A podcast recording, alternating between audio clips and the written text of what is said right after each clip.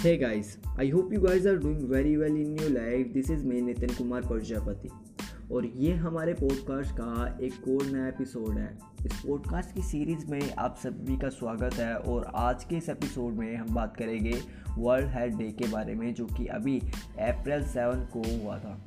तो अभी world health day की वजह से ये जो होता है डब्ल्यूएचओ के द्वारा निर्धारित किया गया इस डेट को। और अभी कोरोना वायरस की वजह से हर कोई पूरे वर्ल्ड के अंदर अपनी हेल्थ को लेकर कॉन्शियस है। उन्हें पता है कि अपनी इम्यूनिटी को किस तरह से ठीक करना है, अपनी हेल्थ के ऊपर से किस तरह ध्यान देना हर कोई कॉन्शियस है।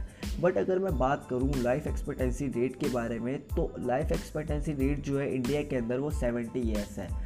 कोई एवरेज इंसान जो है, वो अपनी ज़िंदगी सत्तर साल तक जीता है और उसके बाद उसकी डेथ हो जाती है, ये पूरा एवरेज हैगा मैं ये नहीं कह रहा हर किसी के साथ ऐसा ही होता है। ये एक एवरेज नंबर हैगा और जो सबसे ज़्यादा जहाँ पे लोग जीते हैं सिंगापुर हांगकॉन्ग जापान, यहाँ पे जो है, लोग जो है ज़्यादा जीते हैं। पूरा एक डिकेट ज़्यादा जी जाता है। अस्सी साल जो है एवरेज माना गया है। ठीक है? अभी क्या है इंडिया के अंदर जो डाइट है डाइट के अंदर लोगों को क्या दिया जाता है, जो मतलब सरकार की तरफ़ से भी मिलता है वीट और गेहूँ। मतलब गेहूँ और चावल, दो चीज़ें। ठीक है पल्सेस नहीं होती पल्सेस जो होता है मेन होता है। ठीक है पल्सेस नहीं दी जाती। इसके ऊपर जो है वाद विवाद चलते रहते हैं कि पल्सेस मिलनी चाहिए, नहीं मिलनी चाहिए तो वो अलग फैक्टर है बट नहीं मिलती।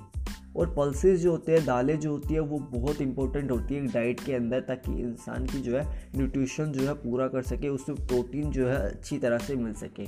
ये नहीं हो पाता। और इंडिया के ही अंदर बहुत सारी ऐसी डिसीज़ है, जो अब कॉमन होती जा रही है।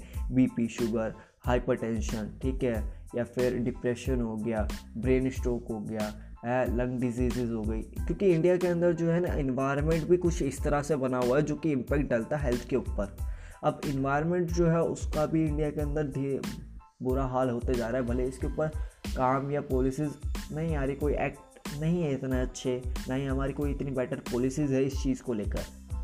तो धीरे धीरे इम्प्रूव करना पड़ेगा धीरे धीरे हर किसी को अपने लेवल पे कॉन्शियस होना पड़ेगा, ध्यान देना होगा और अवेयर होना पड़ेगा, तभी जाके काम हो पाएगा। और ये जो एपिसोड बनाने का मेरा मकसद था, ये अवेयरनेस ही था ताकि आप लोग अपनी हेल्थ को लेकर और जो भी कुछ आपके आसपास हो रहा है, अपनी डाइट को अच्छा कर सके और अपने लिए ही कुछ कर सके। बिकॉज़ एवरी सिंगल एक्शन मतलब एक बड़ा ह्यूज डिफरेंस लेके आ सकता है।